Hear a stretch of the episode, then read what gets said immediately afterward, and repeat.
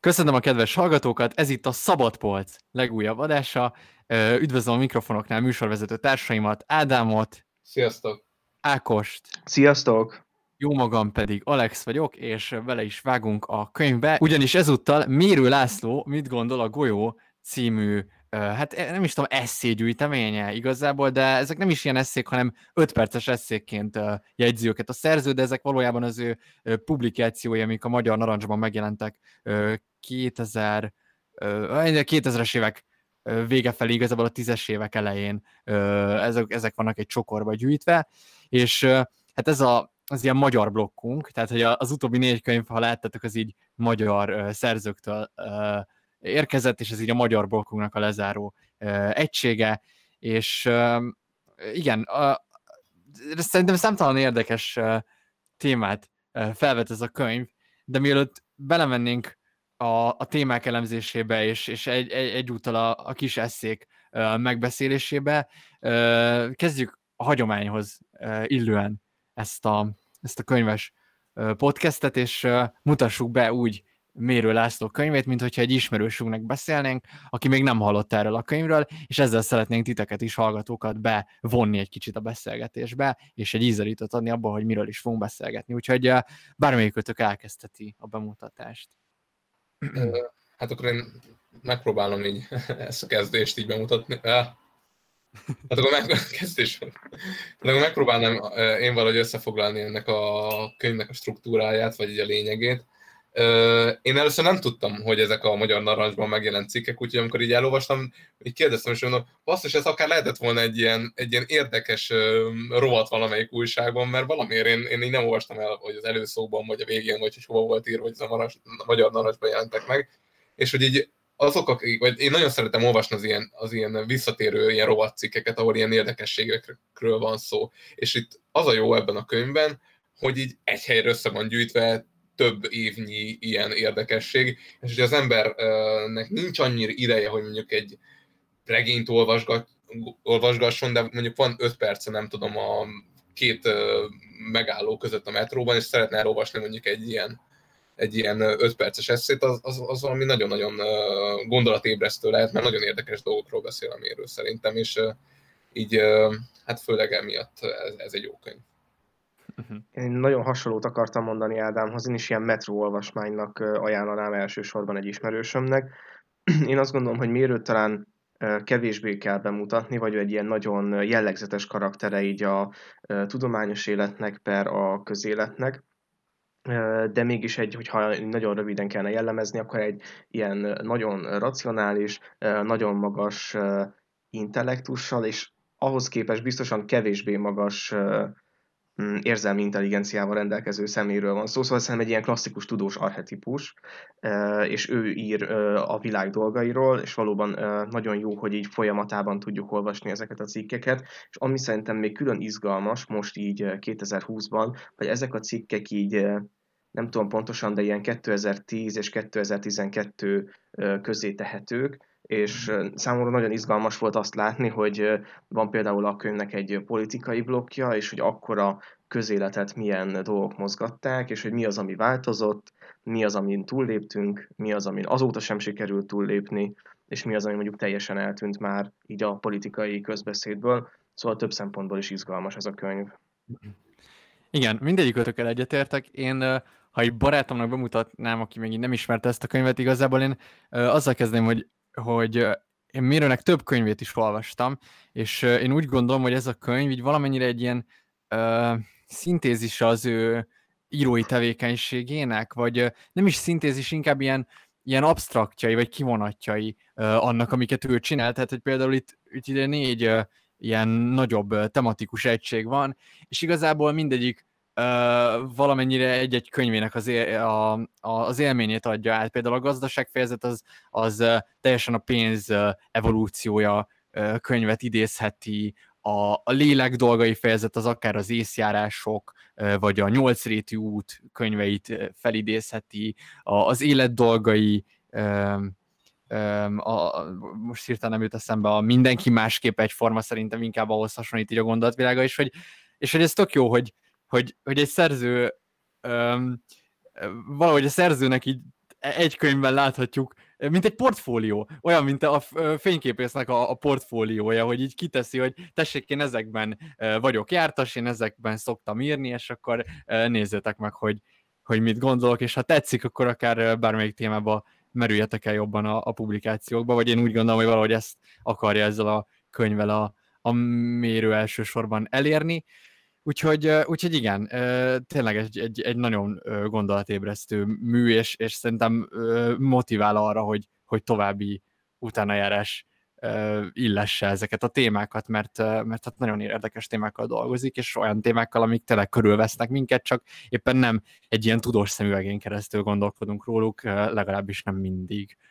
Úgyhogy igen, de ha már ennyit beszélünk Mérő karakteréről, akkor szerintem lehet, hogy mielőtt a könyvbe belemennénk így bővebben, csak úgy, mint ahogy Babicsnál tettük, vagy Huxleynál, próbáljuk meg így Mérőt felrajzolni az emberek szem elé a könyve alapján, mert mint kizárólag ez alapján a könyv alapján, hogy így nekünk mi jött le Mérőből, mint szerzőből, és hogy igen, hogy így mire világít rá ez a könyv.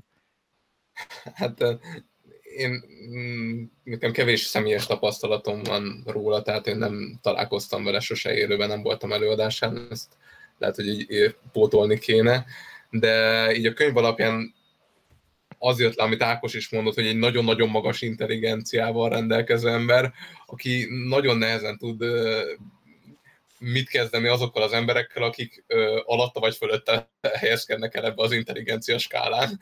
Tehát, a fölötte lévő emberekre valamennyire ilyen irigykedéssel tekint, vagy legalábbis nekem, vagy én éreztem benne egy ilyen sértettséget, hogy így nem tartozik bele a legelitebb körbe. Inkább úgy éreztem, mint hogy egy ilyen Salieri sértettség lenne benne, hogy így ő látja, hogy kik a Mozartok, meg látja, hogy amúgy ő egy Salieri, tehát hogy így tök a jelenkorban ő megmarad, mint egy nagy gondolkodó, meg ilyesmi, de hogy a történelem hosszú vászonán nem kap majd helyet. És hogy ez nehéz lehet egy ilyen intellektussal ezt feldolgozni, hogy így, hát jó vagyok, de sajnos nem vagyok benne a legjobbak között, pedig látom, hogy ők mit csinálnak. És hogy azért lenyűgöz valamennyire, de így mégis szarul esik. Ugye akik meg alatt helyezkednek el az intelligencia skálán, azokkal meg azért nem tud mit kezdeni, mert hát egyszerűen így nem vagyunk egy súlycsoportban, tehát így elmehetünk, beszélgethetünk egymással, de és sose fogjuk megérteni egymás gondolati világát, mert annyival, nem tudom, magasabban helyezkedek el, de ezt nyilván így nem mondja ki, meg nem nézi le az embereket, de mégis azt érzed, hogy van egy ilyen attitűd benne, de ez nem rossz szándékból fakad, hanem egyszerűen ebből a tudós szemléletből.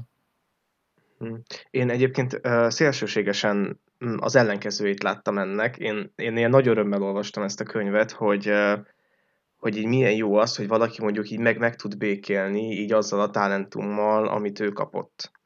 És ez egyébként nagyon izgalmas, már ugye beszéltünk a másik műsorban, tehát a vágatlan verzióban, úristen, Jézusom. Na, hova züllött a vágatlan verzió? Már az a másik műsor. igen, de... Ez a másik műsor, ugye? De ráadásul még a film címét is elfelejtettem. Te jó ég.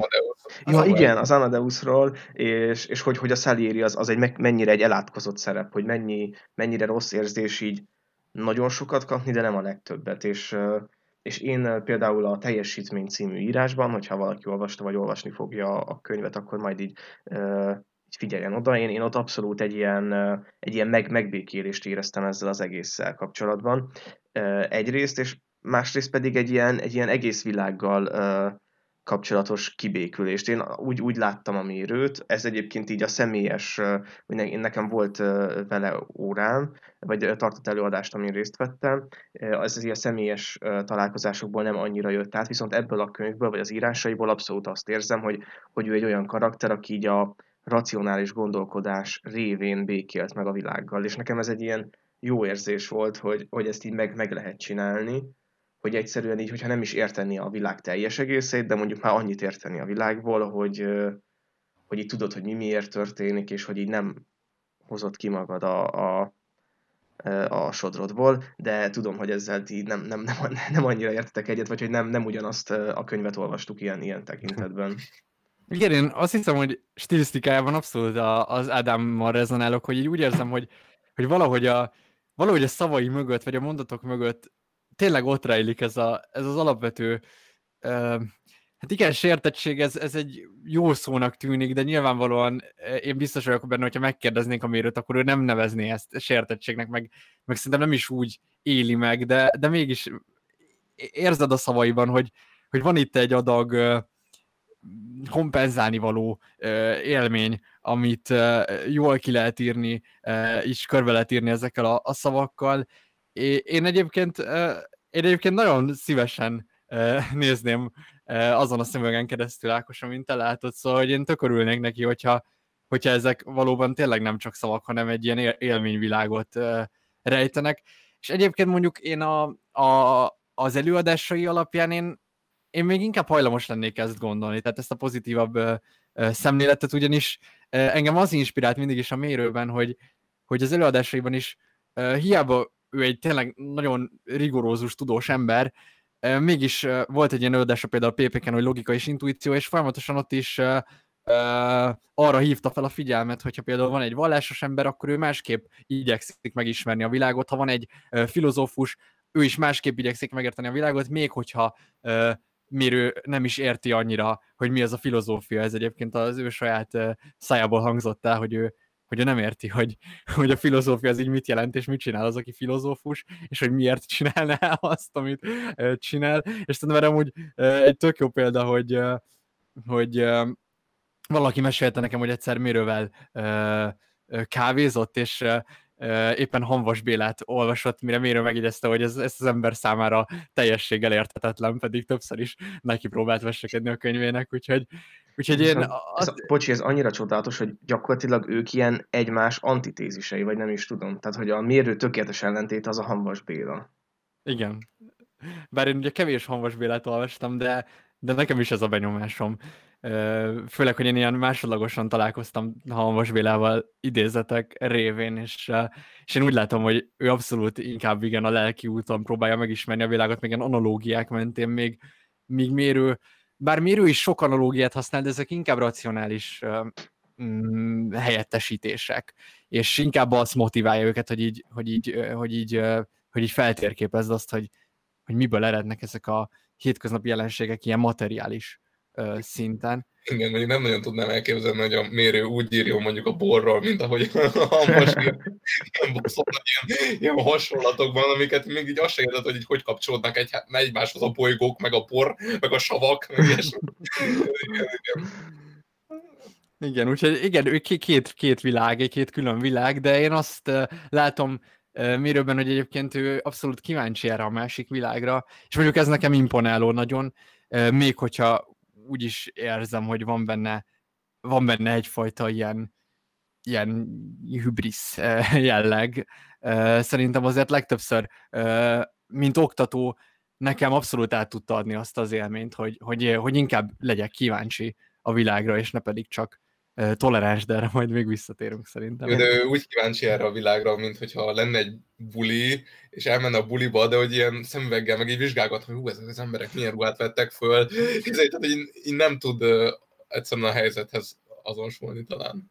Ez igaz, de amúgy én ezzel azonosulok, ezzel az érzéssel nekem sokszor volt ilyen. Szerintem ez a buli helyzet kifejezetten olyan, hogy nekem volt már olyan buli élményem, ahol így tényleg elkezdtem gondolkodni azon, hogy itt most miért történnek dolgok, emberek miért viselkednek úgy, ahogyan, és hogy ez kinek jó egyáltalán, de utána nyilván meg kell inni pár felest, és aztán úgy gondolod, hogy oké, ennek semmi értelme, vagy hát nem is gondolsz tovább ezekre a dolgokra.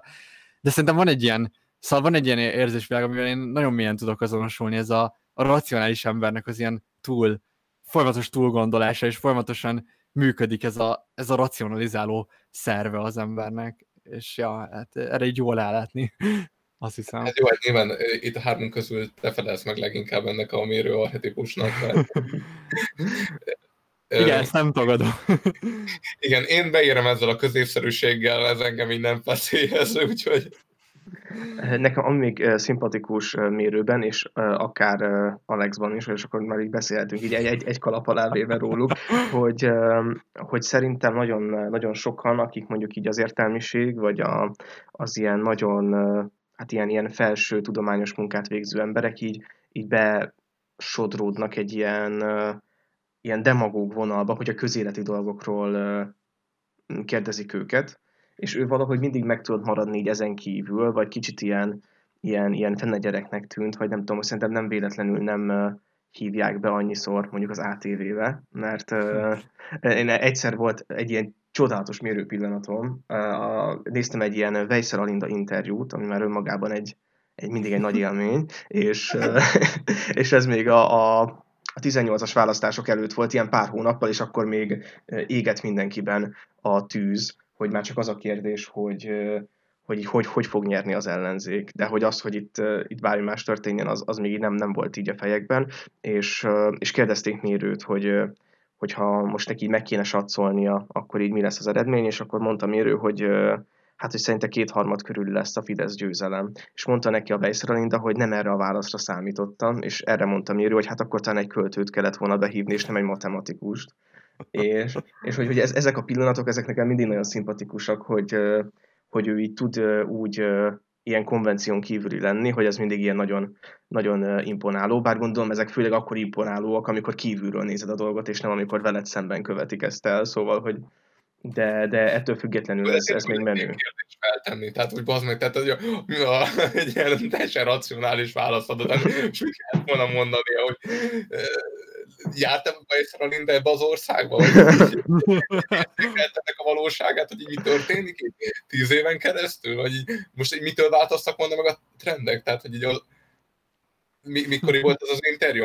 Ja, ez a 18-as választás előtt volt ilyen 1-2 hónappal, tehát akkor még nagyon élt ez a szél 2018, meg a Jobbik húzza majd be, tehát hogy akkor az egy ilyen nagyon lángoló dolog volt, és mondtam Mérő, hogy ő ebben most így nem állna bele, így, hanem hogy így ennek racionálisan nagyon kicsi a valószínűsége.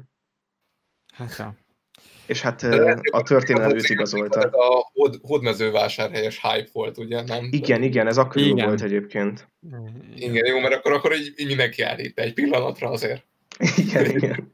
Hogy itt most megfordult az ördög szekere, és így rájuk zúdul, aztán nem. Nem, de... Szerintem az egy olyan...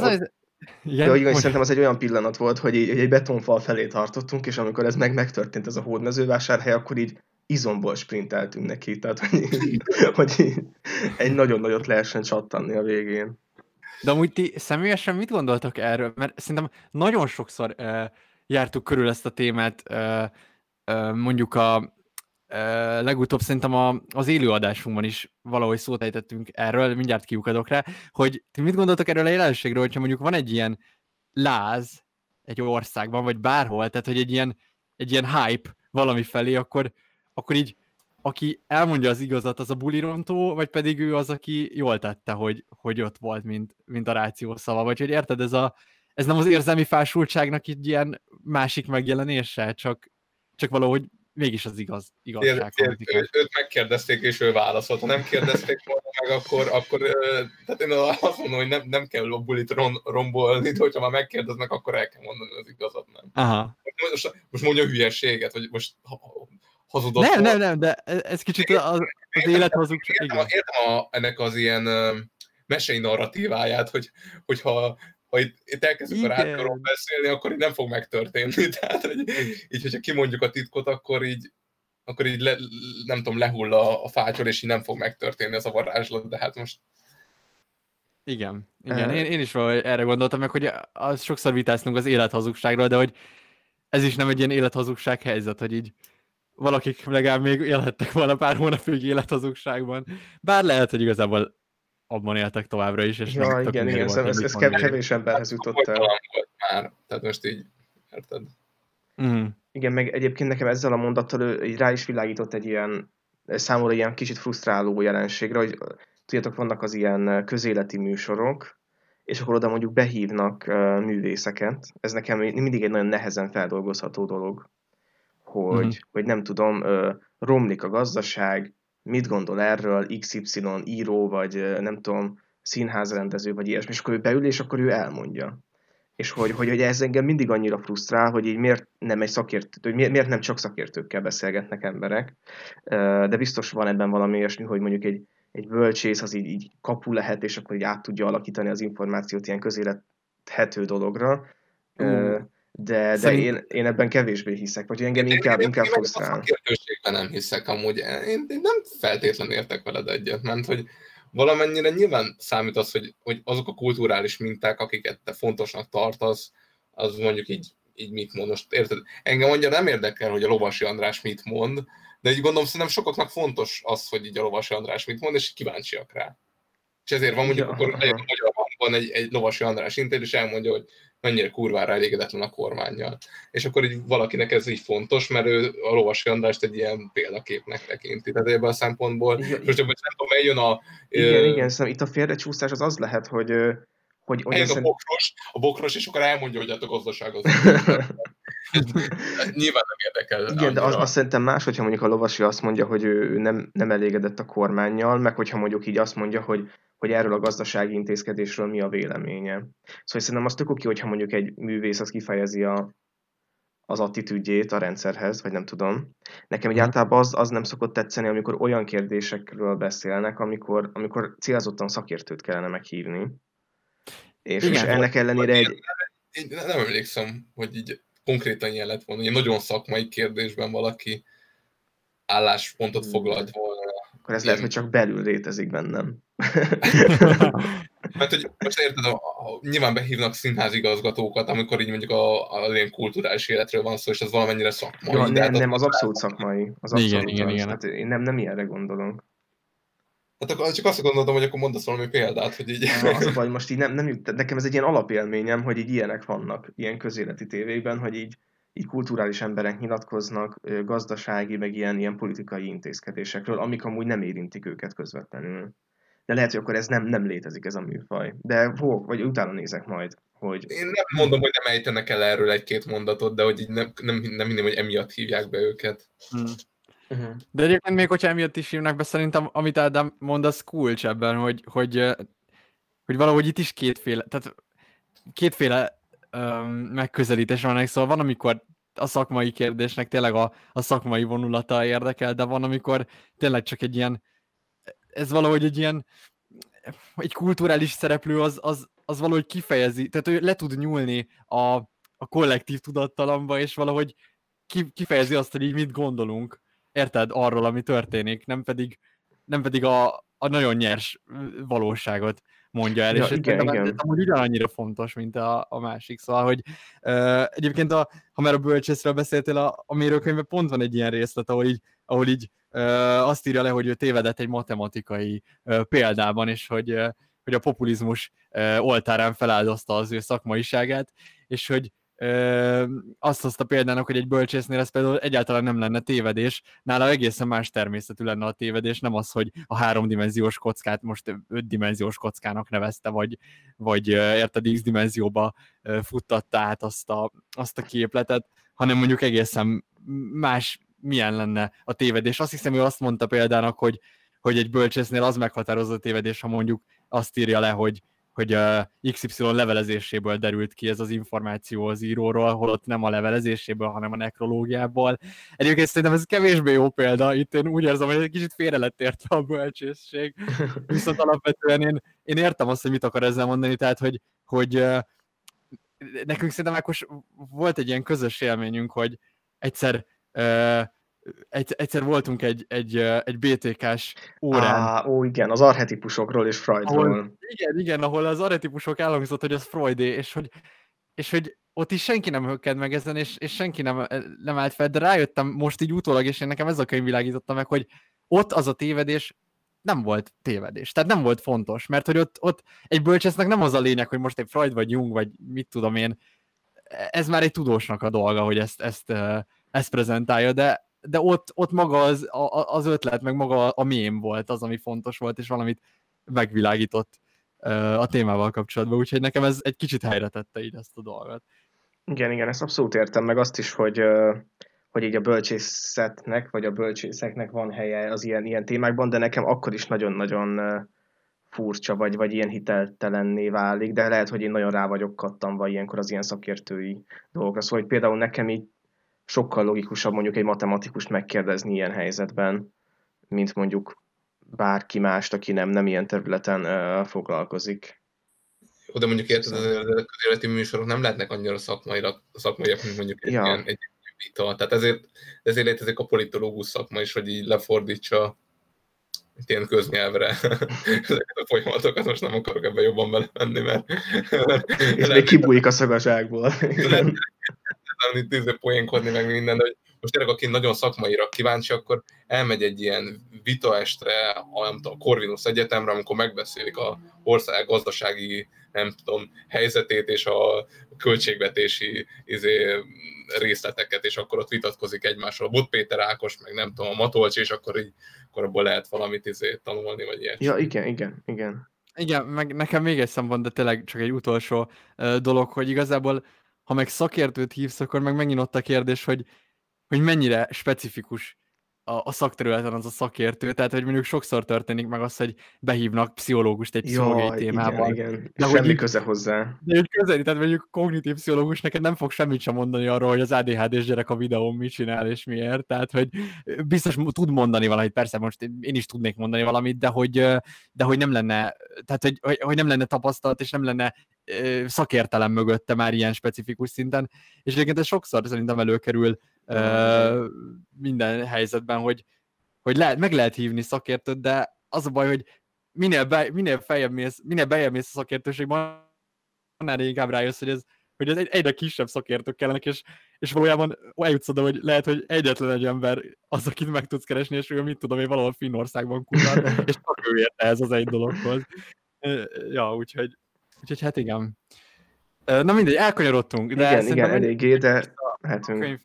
Igen, és én akartam egy ilyen gyors blokkot, hogy még egy kicsit bemutassuk a könyvet, és még egy kicsit a hallgatóknak kedvezzünk, akik még esetleg nem kaptak kedvet, de mondjuk felfedezhetik, hogy írjuk hozzájuk, hogy foglaljuk pár szóban össze ezt a 4 részletét ennek a könyvnek, mert hogy 4 ilyen nagyobb egysége van a könyvnek, az élet dolgai, a gazdaság, a politika és a lélek dolgai, és hogy szerintem mindegyik így tök jól körvonalazható, de szerintem mindenkinek más jelent, vagy hát nem biztos mondjuk, hogy a politika mindenkinek más jelent, de én kíváncsi lennék, hogy ti hogy aposztrofálnátok, meg arra is, hogy nektek melyik ilyen gyűjtemény volt a legjobb, vagy melyik volt az, amin így untátok magatokat, stb. Én szívesen kezdem, hogyha nekem így rangsorolni kellene, akkor azt hiszem, hogy nekem egyértelműen a politika volt a top 1, így főleg én Mérőnek így ismertem a Tom Kettős vitáját, vagy hogy így hallgattam még így a könyv elolvasása előtt, meg hát ez egy ilyen nagyon ikonikus pillanat volt, és nagyon izgalmas volt olvasni, hogy ennek milyen előzményei voltak, hogy ő hogyan éli meg ezt a vitát, meg hogy szerinte mások hogyan élik meg, szóval ez nekem így alapból így, ezért megérte elolvasni ezt a könyvet, vagy nem tudom. Aztán az élet dolgait mondanám, ami nekem nagyon ilyen, hát így a mindennapi élet furcsasága is, hogy furcsa szavak, kedvenc könyvek, mindenféle ilyen igazán hétköznapi, de ilyen szerethető dolog. És nekem utána jön a gazdaság, ami tőlem így nagyon-nagyon-nagyon távol áll, de izgalmas volt ilyen céges analógiákat olvasni. Én azt éreztem, hogy az ő közgazdaság tani ismereteit így nagyon-nagyon jól tudja hát így szétterjeszteni a világban, és nagyon sok jó analógia van benne. És nekem a 4. volt a lélek dolgai, ami egyébként szerintem nem ez a legrosszabb fejezet, ugye ez ilyen pszichológiai írások, de hogy így nem tartogatott annyira sok újat, vagy hogyha mondjuk valaki hallgatott már Mérőtől ilyen előadássorozatot, akkor nagyon sok minden ismerős lehetett számára, szóval ez az én ilyen személyes sorrendem. Ez tök jó az a sorrend, Ádám, neked van ilyen? Nagyon, ugye az egész könyv során a politikai részt vártam a legjobban, és viszont az a helyzet, hogy nekem az jutott a legnagyobb csalódást, mert így egyszerűen olyan volt, mint egy ilyen ókori írat, vagy nem tudom, amit így olvasgatott ebben, hogy így, úristen, a világnak egy annyira meg nem értettsége sugárzik át ezekből a szavakból, de hát nyilván nem lehet az ember jövendőmondó. És így nagyon fura volt ezt így visszaolvasni, de hát nyilván ez nem Mérő hibája, hanem hát egyszerűen nagyon abszurd irányba ment az ország bizonyos értelemben. És ezt így azért nehezen lehetett így előre látni akkor, meg hogy az akkori sértettségek ma már mennyire ilyen bagatell dolognak tűnnek, hogy ez egy kicsit ilyen fura volt ez a fejezet. Úgyhogy inkább ilyen történelmi szempontból volt jó ezt nézni. ami érdekes volt még nekem, az a gazdaság, amiről azt gondoltam, hogy amúgy nem fog tetszeni, viszont nagyon-nagyon érdekes hasonlatokat és példázatokat hozott, és utána jönne mondjuk az élet dolga, és utána én is az utolsó helyre raknám a lélek dolgait. Uh-huh. Akkor neked igen. Így a pszichológia témai nem annyira, vagy ott hogy érezted egyébként, majd hogy te nem tanulsz pszichológiát hármunk közül, és hogy neked milyen volt azt olvasni, ez így érdekelne? Hát az a helyzet, hogy kicsit zavar a Mérővel kapcsolatban, hogy ugye ő se ilyen klasszik pszichológus, vagy aha. Nem tudom. Tehát, hogy így érzem azt az ilyen távolságtartást így az egésszel kapcsolatban, hogyha szerintem neki döntenie kéne, hogy a matematika vagy a pszichológia, akkor egyértelműen a matekot rakná szerintem előrébb, és ezt szerintem azokon a fejezeteken is egy kicsit így átszivárgott. Ja, ezzel egyetértek abszolút. Igen. Mondjad, bocs. Ja, mondd nyugodtan. Nem, én csak annyit akartam mondani, hogy igen, mert van egy ilyen érzése az embernek annál, hogy ilyen érdekes matek feladványok azok, amiket hallgatsz el az utolsó résznél, ez a klasszikus ajtós probléma, a szemszínes szigetes, ami most másképp van elmesélve a probléma, és egy kicsit ilyen matek feladatgyűjtemény érzése lehet az embernek a vége felé. Nekem is egyébként az volt hát talán nem a legkevésbé kedvencem, de nyilván igen, nekem is az volt az élményem, ami neked, Ákos, hogy ezeket már hallottam valamilyen formában, és azért nem sok újszerűséget rejtett, de én azt hiszem, nekem alulmúlta azt a gazdasági fejezet, aminél nekem nem annyira jöttek át ezek az analógiák, és nem annyira éreztem az íveket benne, mint az előzőeknél, úgy a gondolatíveket, hanem inkább ilyen, úgy éreztem, mint hogyha egy ilyen gazdasági egyetem nyers előadását ilyen kivonatban hallgatnám, és nekem az volt talán a legnyersebb ilyen szempontból. A politika volt a második kedvencem, és az első pedig egyértelműen az élet dolgai nekem is, ami nagyon sok ilyen klasszikus félreértést rejt, és ott látszik igazán, hogy mit képvisel a Mérő, hogy vannak ilyen hétköznapi csapdahelyzetek, vagy hétköznapi ilyen szituációk, vagy gondolati struktúrák, amiket egy ilyen racionális ember képes bevilágítani a saját racionális UV lámpájával, ami nyilván megint csak az UV csak egy fénytípus, nem infra, meg nem a másik, szóval, hogy ez is csak egy módozat, ahogy láthatjuk a világot, de hogy ez tök jó élmény volt végignézni, ahogyan így meglettek magyarázva ezek a szituációk. Úgyhogy nekem így ez a sorrendem. De akkor behetünk tovább? Vagy szerintem van még... igen, hogyha ti jól érzitek magatokat így. Uh-huh. Szerintem menjünk akkor bele most, ha már, tehát akkor elindultunk Mérőtől a könyvig, a könyvön belüli nagy részekig, és akkor most menjünk bele a mikroszintbe, és vegyük ki a fejezeteket, vagy az esszéket, amik nekünk a legjobban tetszettek, és hát az lesz a kérdésem, hogy választatok ki egy esszét, és bevezzetek meg egy ilyen tágabb kontextust, amiben így értelmeztétek ti azt, illetve majd én is megteszem ezt, és akkor beszéljünk róla, hogy így nekünk mit jelentett, vagy így egymásnak. Jó, akkor én szerintem elkezdem a választást, és én a cég örökítéséről szeretnék egy kicsit beszélni, ami a gazdasági fejezetnek az egyik cikke. Szerintem ez már amúgy a Machiavelli kapcsán egy kicsit előkerült, hogy hogyan lehet átörökíteni, attól ugye birodalmakról volt szó, de itt pedig ilyen vagyonokat, és hogy a család hogyan ér el egy bizonyos, hát egzisztenciális, meg hát intellektuális szintet, és milyen nehéz az, hogyha a következő generáció az vagy szerényebb képességű, vagy hasonló képességű, de kevésbé ambíciózus, és hogyan lehet ezt átadni a következő generációnak, és ez engem nagyon, nagyon érdekelt, hogy így mennyiben a mi felelősségünk az, hogy ezt megtegyük, és mennyiben a következő generáció felelőssége, és hogyan tudunk nekik segíteni. Úgyhogy engem ez ami így rázba hozott, és nagyon izgalmas volt az, hogy ő azt írja, mert egy Mérő azt írja, hogy szerinte az a jó struktúra, hogy mondjuk valakinek van egy vállalkozása, akkor így, amikor így nem azt mondja a fiának, hogy fiam, egy napon, ha meghalok, minden a tiéd lesz, hanem azt mondja, hogy amikor hogy szépen átvezeti, tehát hogy még az ő életében átadja a fiának, és ő visszavonul, és olyan nehéz lehet onnan visszavonulni, amit te egész életeden keresztül így építgettél, és ez szerintem olyan szép volt. Igen, nekem itt főleg azt tetszett az a kis kitekintés, amikor írta, hogy ha egy főnök 60 vagy 70 éves, 65 vagy 70 éves koráig nem mond le a vezetéssel, akkor valószínűleg haláláig már nem is fog. Tehát, hogy van egy ilyen életkor, ameddig így szépen el kell döntened, hogy oké, te most saját önszántatban lemondasz, és nem várod meg, hogy valami kvázi a halál vagy az idő kicsavarja a kezedből ezt a vezetői pozíciót, és ez tényleg nagyon érdekes. Szóval, hogy a vezetőségnek a lélektana, ez egy ilyen elképesztő dolog, mert gondolom nagyon nagy ragaszkodást vált ki az, hogyha elkezdesz, tehát hogyha te vagy a vezetője, vagy te vagy a menedzselője egy bárminek, tényleg legyen az most a Machiavelli példa után ország, legyen az egy vállalat, jó analógia azt, hogy igazából valahol így megcserélődik, hogy most akkor ki az utódod, a cég, vagy a gyerek, akinek átadnád a céget, tehát hogy van egy ilyen eszmei utódlás ebben, nem tudom, a Mother című film ugrik be,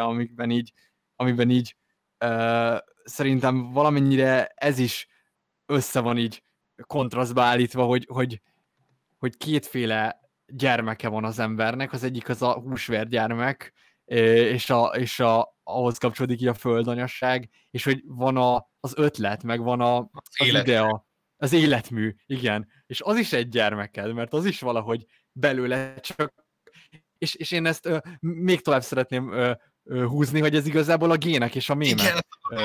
Igen, hogy ezek versengenek egymással. Igen, mert hogy az idea az a mémek, a te életműved az a mémek, és a géned pedig a gyermeked, és hogy hát nyilván az a legkirályabb, hogyha a kettő így együtt, tehát hogy a gyereked tökéletes vezetője a te mémednek, akkor kvázi a géned és a mémed így együtt működik, és valahogy te mész tovább. Nem tudom, hogy volt-e ilyenre valaha példa a történelemben, vagy bármilyen módon, hogy ilyen szintű együttállás volt gyermek és apa között. Szerintem most hogy megtörténnek már. Ja, igen. Harry Ford, most nem akarok ilyen üzéket, ilyen mocskos multikat mondani, de igen, ott mondjuk ott megvolt az, hogy hát igen, a fiamnak adom át tovább a céget, és akkor a fiúnak is ugyanaz volt az ambíciója, amit az apjának, hogy a lehető legjobb autót építsük fel. Hogyha valaki látta mondjuk a Ford Ferrarit, igen. És hogy ott éreztem, hogy azt szerintem a mémek és a gének is tovább öröklődtek, de most nyilván ez nem egy ilyen eszmei magasság ennek a példázatnak. De igen, és azt arra tippelnék, hogy így viszonylag alacsony százalékban, de azért ez megtörténik. Nekem külön tetszett, hogy volt egy ilyen praktikus tanács ebben a fejezetben, hogyha így a tulajdonos így nem hajlandó elhagyni a céget, de hogy így próbál hátrébb lépni, akkor adni kell neki valamilyen alibi munkát, amilyen egészen magas pozícióban van, de már nincs hatással a cégre, és akkor ő majd ott így el lesz magának. Ez kifejezetten vicces volt. Ez kicsit olyan. A címzetes egyetemi tanár, tehát hogy érzed, hogy így nem csinál semmit. Igen. Illetve szerintem az is ilyen tök izgalmas a gének és mémek kapcsán, hogy egyszer hallgattam egy ilyen buddhista előadást arról, hogy miért van több ilyen férfi buddhista szerzetes, mint női buddhista szerzetes, és ott így erre vezették vissza, hogy a nők az anyagi világban teremtenek, amire a férfiak így nem képesek, és ők pedig ugye a szellemi világban, szóval a férfiak a mémekben, a nők pedig a génekben, ez most persze kicsit ki van sarkítva, de hogy ezért is zseniális a Mother című film, mert ott is ez a kettő dolog ütközik, hogy a férfi a mémeket akarja továbbvinni, a női karakter pedig abszolút a génekben hisz.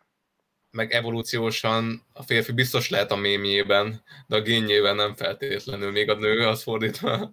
Igen. A génjében teljesen biztos lehet. Igen, és ez tényleg maga...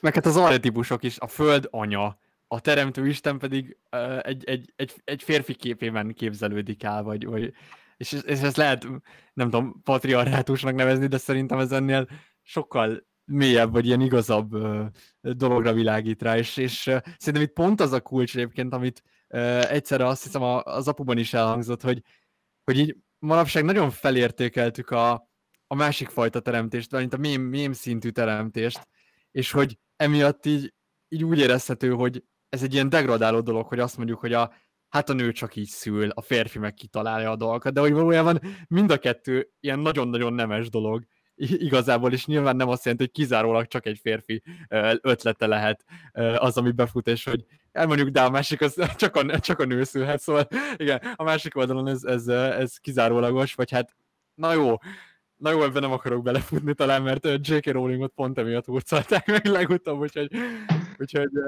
jó, de hát, hogy nyilván a társadalomba előtérbe helyeződött mondjuk az intellektuális gondolkodásnak az értéke, vagy tehát, hogy az intellektust helyezzük előre, és nem pedig a fizikai erőt, míg régen mondjuk ennek pont a fordítottja volt. Mm-hmm. Úgyhogy gondolom a kezdeti társadalmak közül azért több volt, ami matriarchális. Mm-hmm. Igen, meg gondolom azért a túlnépesedés, meg az, hogy ilyen elképesztő jólétben élünk, és hogy igazából már a vérvonal, vagy a család.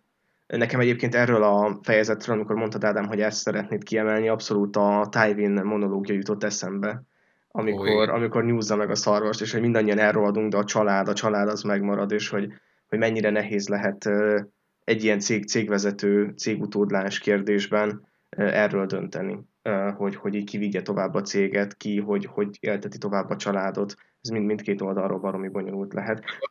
Van egy film, aminek az a címe, hogy az embergyermeke, amiben az a koncepció, ez egy ilyen skifi, de amúgy nekem annyira nem jött be, hogy így az egész világon az összes nő meddő lesz, de van egy ember, vagy igen, aki valamiért teherbe esett. És akkor bezzeg, hogy felértékelődött, akkor mindenki azt a nőt akarta ugye megszerezni, hogy úristen, hát termékeny lett, és akkor ugye felértékelődött egyből a helyzet. Tehát még korán sem biztos az, hogy ez végérvényesen így lesz, hogy a mém értékelődik fel, mert aztán lehet, hogy addig tömjük magunkat mindenféle ilyen élelmiszerrel, tartósított élelmiszerrel, még a meddőség az így... Illetve a szolgálány meséje is erre fut fel. Hát igen. Ugye hát igen. De ugye basszus, Children of Men annyira csodálatos film, amúgy örülök, hogy megemlítetted. Nem tetszik amúgy, mert igazából mert hogy az ötlet jobb, mint a kivitelezés. Tehát, hogy így van egy ilyen akciófilmbe bújtatott ötlet, ami tehát egész egy ilyen olcsó akciófilm történik, miközben amúgy a gondolat mögött amúgy szerintem tök jó. Olcsó? Hát, nem, hát olyan jelenetek vannak, ahol így ilyen 20 perces longtékek, tehát vágás nélkül nem olcsó. Nem olcsó akció. Sokat fizettek érte. De nem úgy értem, hogy még úgy sem olcsó, hogy nagyon szép jelenet. Lehet, hogy amúgy ez a tónus nem tetszik, egy kicsit olyan, mint az útnak a tónusa, tehát ilyen posztap, ilyen sötét az egész, és valahogy nem jött át. Én rég láttam, majd valamikor úgy is elő fog kerülni majd így a vágatlan verzióban. Én szorgalmazni fogom, hogy mielőbb, ha egyszer lesz vágatlan verzió. A másik műsor, igen. A másik műsor visszajön, akkor jó lenne. Amit a másik három ember csinál, akinek ugyanaz. Igen. Ami még nagyon tetszett ebben a fejezetben, az a példázat, amit behoz, és akkor szerintem utána ezután át is ugorhatunk a következő fejezetre. Az pedig, amit ő konfia effektusnak nevez, és azt mondja, hogy a viccbeli kon a fiáról kapta ez a nevét, aki nagyobbat akart fingani, mint az apja, és összeszartam magát. Igen. Tényleg, hogy vannak azok, akik így annyira ambiciózusak, hogy na én majd megmutatom apámnak, de hogy így értem, már az apád is ilyen, nem tudom, hát azért letett már egy-két dolgot az asztalra, és utána annyira erőlködik, hogy a végül az egész ráborul, és nem sikerül, és csak eltékozolja az egészet, ami volt. Igen. Amúgy én szerintem egy tök jó film, így az öröklés, meg utódlás kérdéséről azt hiszem Egértanya, ez a címe. Ez a Mouse Hunt, ezt láttátok? Nem, de a két tesóról szól, akik megörökölnek egy céget, meg egy házat az apjuktól, és hát ők így nagyon nem értenek egymásra egyet, az egyik tesó az ilyen nagyon buta, hülye az üzlethez, de valamennyire van így gógyi a dolgokhoz, és még a másik az pedig az üzletben nagyon ott van, viszont így, hát mondjuk nem tudom, a szociális készségei meg nincsenek ott, és így a kettejüknek a hát a harca egymással, meg egy egér ellen, és az hozza őket össze, és hogy szerintem ott tök sok tanulság van arról, hogy így hogy az utódlás az hogyan alakulhat. Úgyhogy én ajánlom nektek ezt a filmet. A koncepciót, nem merném mondani, hogy láttam. Én most rákerestem, és ez egy végtelenül kedves filmnek tűnik, de tényleg. Nagyon kedves. Igen, ez egy ilyen tipikusan karácsonyi film egyébként, ilyen 97-es vígjáték, de ez szerintem... házfelújításos. De, felújítják benne a házat közben, igen. Akkor lehet, hogy láttam, na mindegy. Igen, lehet amúgy, mert tévében sokat vetítették. Én magam egyébként akkor nem láttam, én nemrég néztem meg, és nekem nagyon pozitív élmény volt olyan szempontból, hogy így voltak benne gondolatok, meg így egy vígjáték ilyen is lehet aztán, úgyhogy nekem nagyon tetszett. Na de mehetünk tovább egyébként, csak gyors kitekintés volt. Akkor most jönnék én, az én választott eszém a Matek érvek című eszé. Szóval a matek érvek az így kettő problémát állít szembe egymással, vagy folyton ilyen párhuzamos problémákban beszél. A fő kérdés az az, hogy mondjuk válság idején az adófizetők pénzéből segítsük a bankokat. A másik ezzel párhuzamba állított kérdés pedig az, hogy egy bizonyos gyomorkapu szűkülettel születő gyermekeket műtsünk-e meg. És igazából ezt a gyomorkapu szűkületet egy génhiba okozza, tehát hogy ott ezt a műtétet el kell végezni, viszont ezt a gént a társadalomban ezek az emberek tovább örökítik. És igazából, hát ahogy a mérő fogalmaz, mindkét esetben a kérdés ugyanaz, hogy életben tartsunk-e az adófizetők pénzéből valamit, ami anélkül nem lenne életképes. És én azt hiszem, hogy nagyon sokszor találkoztam már így olyan helyzettel, amikor egy ilyen nyilvánvalóan érzelmileg rendkívül színezett, meg átítatott témát próbálnak meg teljesen racionális úton megoldani, és ez szerintem például a Dr. House-nak a poénjainak mondjuk a 35%-a az így erre épült rá, hogy ez mennyire fura, mennyire vicces, meg mennyire vonzó is egy kicsit, és szerintem a mérő nagyon helyesen érzékelteti ezzel a két dologgal, hogy egyszerűen a racionalitás, mint módszer, az nem működik minden esetben, viszont a saját meglátása szerint, és ezzel is egyet tudok érteni, hogy ettől függetlenül hogy érdemes elmondani a dolognak a racionális oldalát, még hogyha utána egy háttérbe is húzódunk.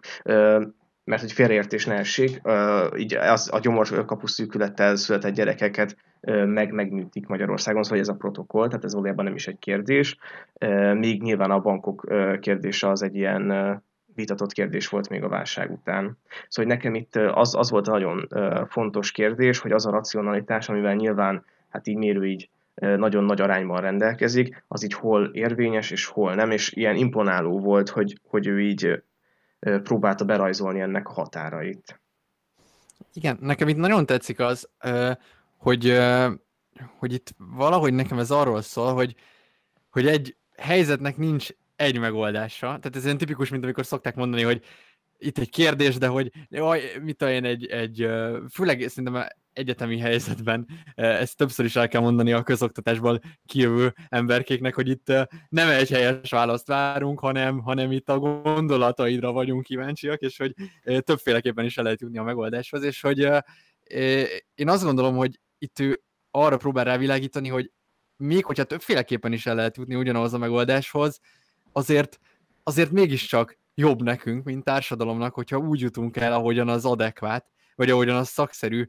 Tehát, hogyha mondjuk valaki levezeti, hogy a lottót úgy nyerte meg, hogy álmodott egy 7 pettyes katicáról 32 lábbal, és nem tudom, háttérben 4 lóval, meg 8 nem tudom mivel, és akkor ebből ő kiszámolta az 5. számot rosszul, akkor ő is eljutott a végén arra, hogy végül is nyert a lottón, de hogy azért az teljesen más, mint hogyha kiszámolnánk az esélyét, és megvennénk azt a minimális számú szelvényt, amennyivel garantálhatjuk a saját győzelmünket. Tehát érted, ez egy kétfajta út ugyanahoz az eredményhez, de azért mégiscsak érezzük, hogy az egyik szakszerűbb és érvényesebb a másiknál, és hogy szerintem ezt jó, vagy hát én úgy érzem, hogy mérő szerint, és ezt jó mindig szem előtt tartani, hogy így el lehet a végtelenség relativizálni, hogy mindenre van ezerféle válasz, meg ahányan vagyunk, de azért van vannak jó válaszok is néha. Vagy én nekem ezt jelentette. Ez a fejezettel kapcsolatban kényelmetlenül éreztem magamat, mert nem tudom, hogy így éreztem azt, hogy valahol érvényes az, ahol az, amit mond, de nem úgy érvényes, mint ahogy én azt szeretném látni. Tehát valahogy így sérti a jó ízlést, vagy nem is a jó ízlést, hanem... Te hogyan szeretnéd látni? Hát nyilván szeretnéd azt gondolni, hogy persze a rohadt bankok baszódjanak meg a gyerekeket mentsük meg, de közben meg azért rávilágít ugye ez a fejezet arra, hogy azért a kettő között vannak hasonlóságok. Meg például ugyanez van mondjuk, ha belegondolunk, az Afrikában adjunk egy gyógyszert a gyerekeknek azért, hogy megnyújtjuk az életüket abban a nyomorban, vagy inkább halljanak meg fiatalon. Ez egy olyan erkölcsi kérdés, amivel az ember nem tudja azt mondani, hogy hát a racionalitás miatt teljesen fölösleges, mesterségesen életben tartani ennyi embert, mert hogy így tömjük őket gyógyszerrel, és akkor egy túlszaporulat jön létre. Most ez bármennyire is rosszul hangzik ez emberekre nézve. Egyszerűen az embernek a lelke azt mondatja, hogy mégiscsak segítenünk kell, mert nem tudunk erre azt mondani, hogy ne. Uh-huh. De Mérő ezt elfogadja. Igen. Mert hogy pont azt mondja, hogy ez oké. Igen, úgy értettem. Úgy értettem, hogy rávilágít viszont erre a problematikára, amivel amúgy nem akarunk szembesülni, és közben meg valahol foglalkozni kéne, és ez egy olyan kérdés, amit valahol a szőnyeg alá söprünk, és így még csak vitatkozni se vitatkozunk róla, mert annyira kényes dolog. Ja, hát akkor így az a idézőjeles negatívum, persze nem teljes negatívum, hogy... Negatívum nincsen benne, tehát csak... Ja, igen, csak hogy ez egy ilyen diszonanciát kelt. Igen, kényelmetlenül éreztem magam, hogy megint szembesülni kell, pedig ezzel szembesülni kell ezzel a kérdéssel, és erről vitatkozni kell, vagy nem tudom. Ennek inkább benne kéne lenni a közbeszédben.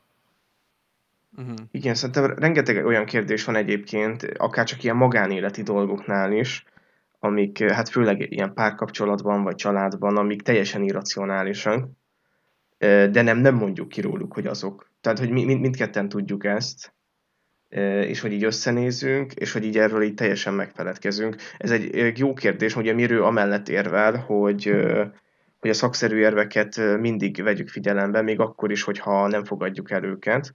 De lehet, hogy pont emiatt a diszonancia dolog miatt szoktuk őket inkább nem tudatosítani. Vagy azon gondolkodom, hogy szerintetek mitől lesz jobb, hogyha figyelembe vesszük ezeket az érveket. Hát szerintem, és én azt gondolom, amit az elején mondtam, számomra ez azt jelenti, hogy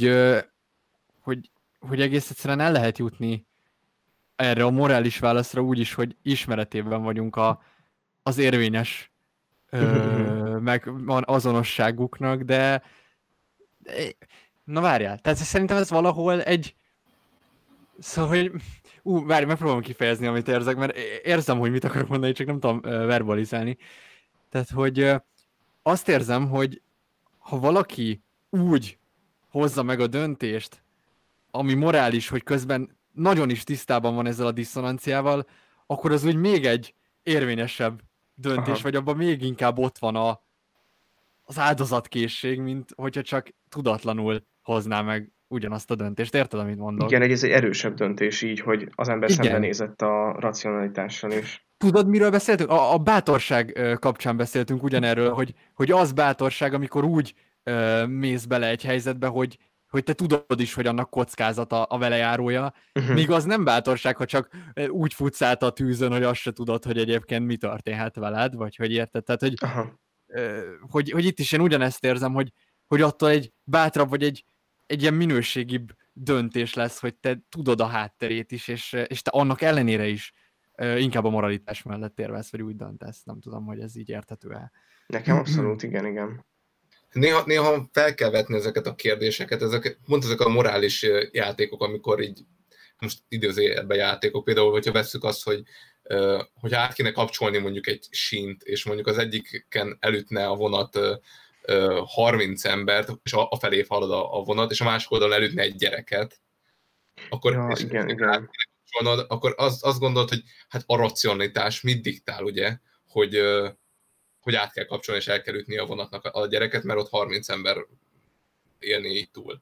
De viszont azzal, hogy hogy te beavatkozol ebben a helyzetben, már a részesévé válsz. Tehát közben meg úgy lehet, hogy azt gondolod, hogy morálisan mégiscsak az a jó, hogyha te ebben a helyzetből kimaradsz, és hagyod, hogy ez a dolog így történt, és kész. Hát ugye a... Igen. Jó, bocsi, csak hogy ugye, amikor a Circle című filmnél beszéltük azt, ahol ugye meg kellett szavazni, hogy ki halljon meg, és pont te mondtad, hogy szerinted az az erkölcsös, hogy nem, ne szavazzunk, és bízzuk a véletlenre. Igen. Ne avatkozzunk közben. Igen, igen. De itt viszont ez egy nagyon más helyzet szerintem ebből a szempontból, mert itt a véletlen már ugye bekövetkezett. Uh-huh. Nem tudom. Igen, és hogy változtatunk erre. Én egyébként ajánlom, meg azt gondolom mindannyiunk nevében ajánlhatjuk a Kitűsön az önvezető autó című önkényes mérvadót, ahol ilyen kérdéseket túráztattak, és nagyon sok olyan SMS érkezett egyébként, hogy miért kellene itt valakinek meghalnia, most miért kellene ezeket a döntéseket meghozni, szóval, hogy ez tényleg egy ilyen nehéz dolog, amikor bele kell állni ilyen dolgokba, és kivonni az érzelmet, és csak tisztán racionálisan dönteni. De erre jó, hogyha van egy nyugodt légkör, mint mondjuk most, és ezt meg tudjuk beszélni ezeket a kérdéseket, hogyha egyszer ne talán ilyen helyzetbe kerülnénk, akkor ne az érzelmektől átfűtve, hanem talán a józan belátás szerint tudunk majd cselekedni, amit már most átgondoltunk. Nem tudom. Igen. Uh-huh.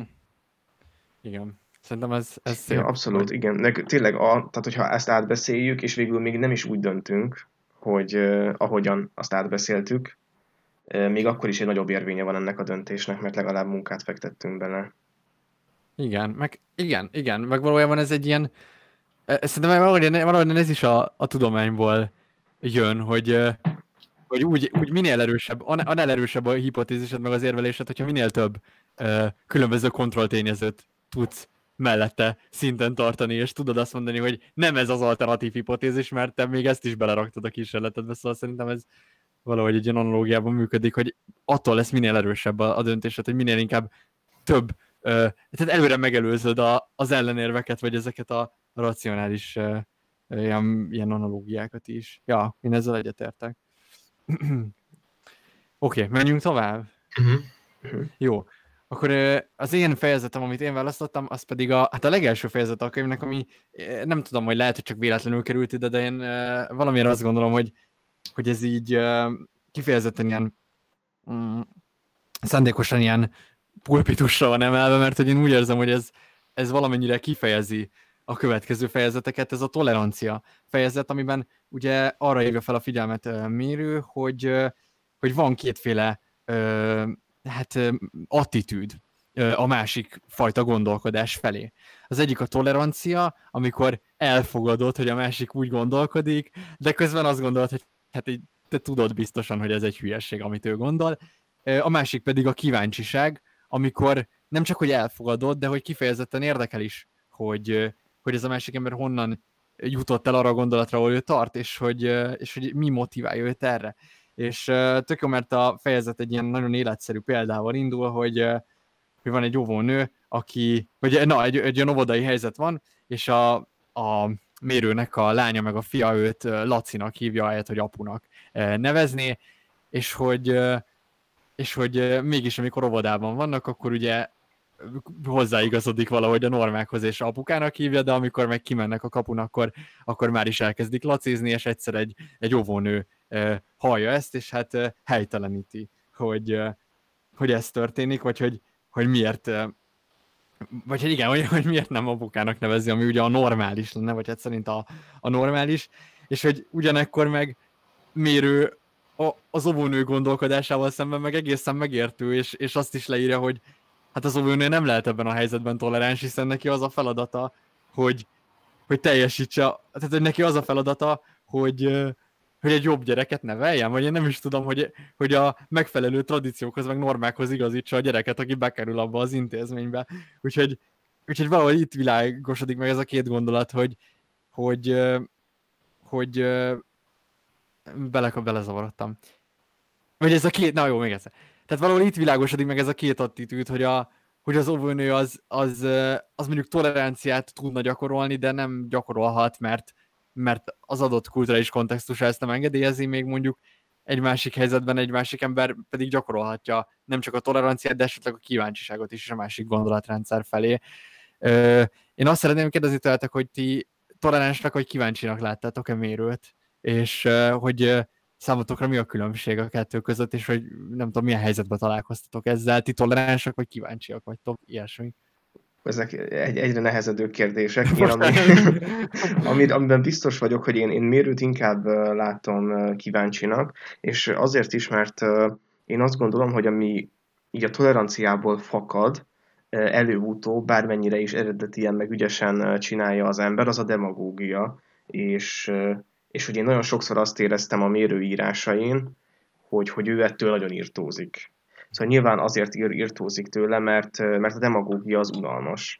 És hogyha mondjuk valaki egy kíváncsi ember, vagy valaki mondjuk egy tudós archetipusba sorolható, akkor mindig kerülni fogja az ilyen unalmas helyzeteket, és ez kivetítve az egész könyvön így átlátható. Szóval, hogy így akár a politikai fejezetben, akár a gazdasági fejezetben ő azért így igyekszik kerülni a demagógiát, még akkor is, hogyha teljesen felvállalja az adott nézeteit. Tehát ő beszél az antirasszizmusáról, de soha nem vált át egy ilyen demagóg nyelvezetbe, és ez nekem szerintem egy ilyen nagyon nagy pozitívum vele szemben.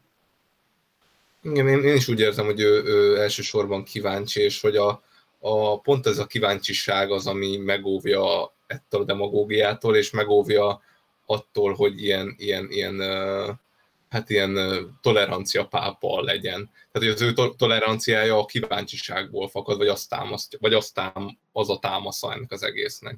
És így az egész működőképes, meg ilyen, hogy mondjam, önazonos tud maradni.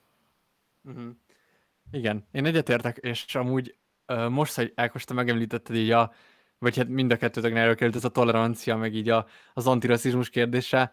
Szerintem ebbe a tolerancia beszélgetésbe így bevonhatjuk azt is, amiről szerintem így mindhárman akartunk egy kicsit beszélni, hogy így mi Mérőnek az általános üzenete arról, hogy így hogyan kell a másik szekértábor emberéhez állni, vagy hogy mikor kell vitázni, és mikor kell vagy mikor lehet, és hogyan kell vitázni. Én nem tudom, ti erről mit gondoltak. Szerintem ez azért nagyon izgalmas, mert hogy ő ugye azt mondja, hogy le kell ülni beszélgetni. És hogy én arra gondolnék, hogy itt talán nekünk ez kevésbé hat egy ilyen villámcsapásszerűen új információnak, akik nem tudom, sokáig lógtunk a Puzsér köpönyegen, vagy hogy mondjam, szóval értitek, aki ugye abszolút ezt a mémet próbálja meg elültetni így a társadalomban, de azt gondolom, hogy ez amikor íródtak ezek az írások, akkor ez még sokkal egy ilyen frissebb, vagy egy ilyen eredetibb mém volt, és ahogyan például ugye itt a Tom Kettes vita, ugye, hogyha valaki nem ismerné Tom Kettet, ő egy, nem is tudom, szélső jobboldali közéleti szereplő volt, vagy még talán most is az, aki egyébként szerintem meglehetősen jó retorikával, így támadta mondjuk így a balliberális oldalt, és valamennyire nyíltan vallott rasszista nézeteket, nem tudom, ez mennyire jó leírás szerintetek. És a tolvajkergetők szerintem arról így tényleg, és ugye még a tolvajkergetők is az ő nevéhez fűződik, és ugye Mérő így összeszólalkoztak egy cikkben, és aztán leültek egymással vitatkozni egy ilyen antirasszista ünnepségen, ahová eredetileg be se akarták engedni a Tom Kettet, szóval, hogy maga az, hogy ez az attitűd, amit ő képviselt ebben a társaságban, ez szerintem azért nagyon értékes, mert a társaságon belül képviseli ezt. Tehát, hogy ő egy olyan közegben él szerintem, ahol az ilyen megsértődés vagy elhatárolódás kultúrája az nagyon magától értetődik, és ott így belülről próbálta ezt lebontani, ami szerintem egy abszolút értékelhető dolog. Igen, tehát az biztos, hogy az egy jó dolog, amit a Mérő képvisel, hogy a kirekesztést, meg ezt a elhatárolódunk, meg így nem állunk velük szóba, magatartást, ezt így igyekszik lerombolni, mert ez, ami így felhergeli a szektákat, vagy hogy mondjam. Tehát, hogy Amerikában ez egészen szélsőséges szintre jutott el. Tehát, hogy az biztos vagyok benne, hogyha az emberek le tudnak ülni egymással vitatkozni, meg így bizonyos alapvetéseket így elismernek, hogy még legalább a vitát elismerjük kettőnk között. Tehát szerintem mi itt mindnyájan egyetértünk azzal a Voltaire idézettel, ami azt mondja, hogy nem értek egyet azzal, amit mondasz, de a halálomig harcolni fogok azért, hogy mondhassd. És szerintem ez az a mérő filozófiában a lényeg, hogy legalább a kommunikációnak ez a minimális szintje, vagy ezek az ilyen kis apró alapvetésekben legalább egyetértünk, akkor legalább mindenki ember tud maradni valamilyen szinten, és ez szerintem így rohadt fontos. Amivel viszont nem értek egyet ezekben a fejezetekben, az a mérőnek a vitához való hozzáállása. Tehát ő ezzel így megelégszik, hogy oké, leültünk, egy helyre ülnek a nácik, meg a skinheadek, meg a BTK-s liberálisok, meg az LMBTQ-s emberek, meg mindenki, és hogy ő neki ennyi elég. És amúgy én ezt így tisztelem, hogy ő ezt így fontosnak tartja, és amúgy szerintem is fontos. És én azt gondolom, hogy a vitának van egy másik része is, és szerintem a meggyőzést azt ne engedjük már el a vitából. Tehát azt gondolom, hogy ha a vitának nem is az a feladata, hogy a másik félt meggyőzed, mert az valószínűleg nem fog megtörténni, de hogy a közönség bizonyos mértékben meggyőzed, vagy legalább átadj nekik egy-két gondolatot, amin legalább átrághatják magukat, azt szerintem igenis a vita feladata, és azt szerintem próbálkozni kell. Tehát nem lehet úgy ödölni, hogy hát most úgy sem fogja érteni, amit mondok, hogy most így elbeszéltünk egymást, mert aztán mindenki hazamegy. Meg kicsit éreztem ezt, ami talán nem szerencsés. Igen, én ezzel nagyon egyetértek, hogy a vita egyébként szerintem elsősorban nem arról szól, hogy egymást meggyőzik az emberek, mert általában egy jó vita az pont az a lényeg, hogy mind a kettő fél annyira felkészült, hogy ott azt így valószínűleg nem fogod. Tehát ahhoz egy nagyon nagy csata kell, hogy leüsd az összes bástyáját, és te meggyőzd a másikat, hanem inkább arról szól, hogy a kettőnek az érvek ütközéséből mind a kettőben elindul valami gondolat, amiből talán konszolidálódhat a nézete, vagy valami felé változtat, de minden esetre fejlődhet. De a legfontosabb, hogy miközben mennek ezek a nagy csaták, akkor ezek a szikrák így kirobbannak a közönség felé, és a közönség elkaphatja a szikrákat, és beleroghatja a saját szívébe, és akkor eldöntheti, hogy neki melyik nézőpont volt a szimpatikusabb.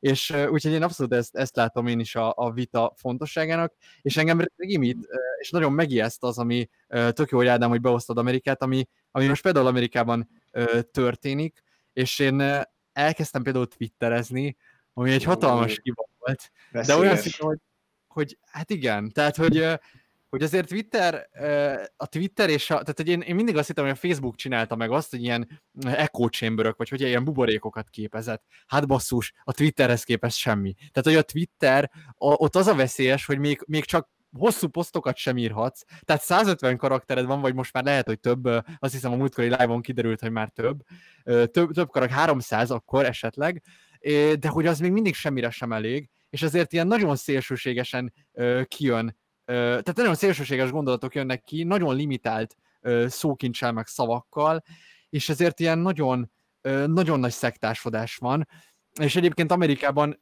indult útnak ez a mozgalom, a páncsonáci mozgalom, ezt vágjátok? Nem. Ez a páncsonáci... Igen, ez konkrétan erről szólt, hogyha látsz egy nácit, üsd meg. Tehát, hogy így ez, és hogy ne beszélj vele, üsd meg, mert hogy nem... De honnan tudod, hogy náci? Hát ezt látod. Aha. Hát, hogyha érted. Szőke kék szemű, és még oldalt le is van borotvába a feje. Igen. Ilyen narratívában gondolkodni, hogy így egyáltalán embereket üssenek meg valami miatt, de miért? Igen, és ez egy mozgalom volt, mert hogy a nácik azok elnyomnak, meg agresszívek, és hogy láttuk az évek során, meg a történelem során, hogy a nácikkal nem lehet érvelni, akkor menj oda, üsd meg, abból ért csak. Ez volt az érvelés a páncsonáci mozgalom mögött. Szóval én azt hiszem, hogy ezt így nem. Tehát, hogy... Szerintem egyébként a Twitter az valami nagy, tehát a tudatalattinknak, a kollektívnek, az ilyen legsötétebb, vagy nem, az egyik legrosszabb hely, ahol én valaha jártam az interneten. De ezt most halálkomolyan mondom. Tehát, hogy így nyilván megvan ennek egy ilyen napsütötte része, ahol így streamerek arról beszélgetnek, hogy ki milyen filmet nézett meg a hétvégén, vagy nem tudom. De hogyha valaki belemegy az ilyen politikai, vagy akár mondjuk egy ilyen, bármilyen közéleti témába, és elkezd hashtageket keresni, és ott ilyen nagyon nagy idézőjeles beszélgetéseket olvasni, az valami nagyon félelmetes. Tehát, hogy én nagyon remélem, hogy ez a kultúra minél később éri el így Magyarországot, mert hát valami élhetetlen, ami ott megy. És ráadásul az, hogy olyan hadjáratok indulnak accountok ellen, hogy így az ember így kiiratkozik, meg törli a profilját, letiltják a profilját, tehát botrányos, ami ott megy. Tehát kb. Minden, amit a Mérő képvisel, annak az antitézise van most a Twitteren. Igen. Vicces, hogy így a Mérőkönyvben így Amerika még ilyen pozitív példaként szerepelt, hogy így ilyen Mérőnek hogy tetszett az, hogy amikor van egy ilyen elnökválasztás, akkor így amikor megválasztják az elnököt, akkor az ellenfele azt mondja, hogy tegnap még az ellenfelem voltál, ma már az elnököm, és hogy ez neki mennyire így, hova jutottunk pár év alatt amúgy, hogy így not my president, meg ilyen óriási nagy ilyen legitimációs válság van az országban, és így mindenki így baszik a másikra. Eszméletlen. Tehát nem tudom, tehát így felfordult a világ pár év alatt, és ez így nagyon durva Mérő könyvön keresztül látni, és ugye azt gondolt, hogy az egy ilyen élhető ország, és mégsem. Igen, és ez nagyon rövid idő alatt elképesztő, és nem csak Magyarország, de talán Amerika is, para. Amúgy én még azt akartam mondani, hogy mindenkinek ajánlom a Puzsér nemrégi magyar hangos cikkét, a Gulyás Márton a tragikus hős. Hát én azon az egyik legkedvencebb cikkelményem, és az tök jól kifejezi azt, hogy amikor mi van akkor, amikor így nem az érveket vitatod, hanem elkezded az identitását a másiknak vitatni, meg az áldozati kártyákat előhúzni, és hogy most valahogy ez megy most Amerikában, hogy így ki a nagyobb áldozat, aki a legnagyobb áldozat, annak van a legnagyobb szava, és akkor annak van a legnagyobb igaza, és a Twitteren ez aztán teljesen átment. Tehát ugyanez, tehát hogy a Twitteren a vita abból áll, hogy így én egy, nem tudom, fekete anyuka vagyok, és nekem ez a véleményem. Úristen, hát ez csodálatos vélemény. De valaki odaírja le, hogy na jó, én egy latinó, kétgyermekes, családanya, özvegy, hat műszakban dolgozó, és még ráadásul transznemű lettem közben vagyok, és én meg így gondolom. Hát ez elképesztő. Hát akkor, és akkor ilyenek mennek, és ilyen megosztogatások, meg ilyen retweetek, hogy így, na hát neki igaza van, hiszen látjuk, hogy ki ő. De hogy így nem erről szól valószínűleg az érvelés, meg a vitakultúra. Úgyhogy ezt hozzá akartam tenni. Olvassátok el a Gulyás Márton a tragikus hős cikket, az így nem király. Én még visszautalnék a vitakultúrára. Egyébként engem is nagyon zavart a Tom Kettős vitában. Én azt gondolom, hogyha érdemes hardtalkokat ajánlani, hogyha már most szétpromóztuk Puzsér összes média termékét, akkor ezt még bedobom, mert ott nagyon jól látszik, hogy mik amik a jó viták, és mik amik nem. Például szerintem a Vadman Szabolccsal folytatott vita Isten létezéséről vitasorozat, az ilyen iskola példái a jó vitának, mert ott mindkét félnek megvan a lehetőségei kibontakozni. És én azt éreztem például az a Tomcat Mérő vitában, hogy a Tomcatnek az agresszív stílusa, az így elnyomta Mérőt, és én megértem azt, hogy ő mondjuk ehhez úgy állt, hogy nem baj, én igazából csak ideülni jöttem, és csak így beszélek magamnak, de szerintem ilyen helyzetben érdemes felvenni a kesztyűt, mert hogyha az ember nem veszi fel a kesztyűt, akkor tulajdonképpen az ő követőit, hát nem is tudom, hozza ilyen kínos vagy kellemetlen helyzetben, mert hogy ő itt képvisel egy eszmerendszert, és hogyha ott agresszív módon támadják, akkor szerintem az érdemes megvédeni. Azt szerintem teljesen rendben van, hogy ő nem kezd el személyeskedni, vagy nem kezd el így köpködni, de legalább így, hát nem tudom, ezt így erősebben kellett volna védeni ezeket a rendszereket, de szerintem ő ezt már 10 000-szer megkapta így minden oldalról. Jó, akkor szerintem nagy vonalakban így átmentünk Mérő László személyén, Mérő könyvén, a könyvek részletein, az alfejezeteken, és még az általános szellemiségén is, úgyhogy zárjuk le szerintem ezt a beszélgetést, és a hagyományos blokkunkkal zárunk, ez pedig a ti, kinek ajánlanátok a könyvet, ez lehet akár egy élő személy, vagy egy időben már hát mögöttünk levő ember, akár a múltba, bárkinek, akinek csak szeretnétek, kinek ajánlanátok. Jó, akkor igazából ma már elhangzott az a név, ami szerintem tök poén, hogyha ajánlanám neki, úgyhogy én a Hamvasnak ajánlanám. Ez tök érdekes lenne így nézni mondjuk így a Hamvas fejét, ahogy mondjuk így olvassa a Mérőkönyvet. És gondolj bele, hogy így olvasgatja. Hát igen, valami tud ez a csávó, de hát... Én most kicsit nehéz helyzetben vagyok. Az a helyzet, hogy így teljesen elvitt így Alexnek a Twitter beszámolja, vagy ilyen sebeket szakított fel, Úgyhogy én azt hiszem, hogy így minél, tehát hogy nem tudom, ilyen 8-10 Twitter posztban kiposztolnék ilyen eszéket belőle, és így terjeszteném a Twitteren, hát ha így segítene valamit, bár ennek talán alacsony hatásfoka lenne, de azt hiszem, hogy így az ilyen megszületőben lévő Twitter közösségnek ajánlanám figyelmébe. Igen, ha már akkor előkerült, hogy a Tom Kettős vita, és hát elolvashattuk Mérő véleményét, vagy hát így érzésvilágát, akkor én lehet ezt így elpostáznám Tom Kettnek, hogy nem tudom, hogy most Kanadában van még, vagy már tovább menekült valahova, de biztos, hogy tök jó olvasmány lenne, és hát nem tudom, hát ha így közelebb kerülne, mint ember hozzá Mérő, és azáltal, hogy így hát osztoztak egy közös élményen, és elolvashatja a másik szemszöget, úgyhogy ja, Tom Kett talán elolvashatná ezt a könyvet, kíváncsi lennék, mit reagálna rá.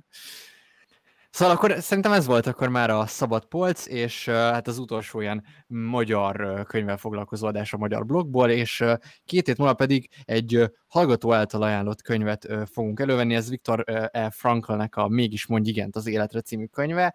Egyébként lehet nekünk könyvet ajánlani bátran, igazából nem ígérjük, hogy mindenről fogunk beszélni, amit így beajánlottok. Ezt most pont megnéztük, és érdekesnek találtuk, illetve hosszában is nagyon illeszkedett ahhoz, amit itt csinálunk, úgyhogy ezért is fogadtuk el ezt az ajánlást, de igen, szóval mi tökre nyitottak vagyunk, hogyha bárki mond könyveket, és mi szerintem inkább a kíváncsi emberek közé tartozunk, vagy legalábbis műsorvezetői attitűdünk. Remélem, hogy ezt tükrözi.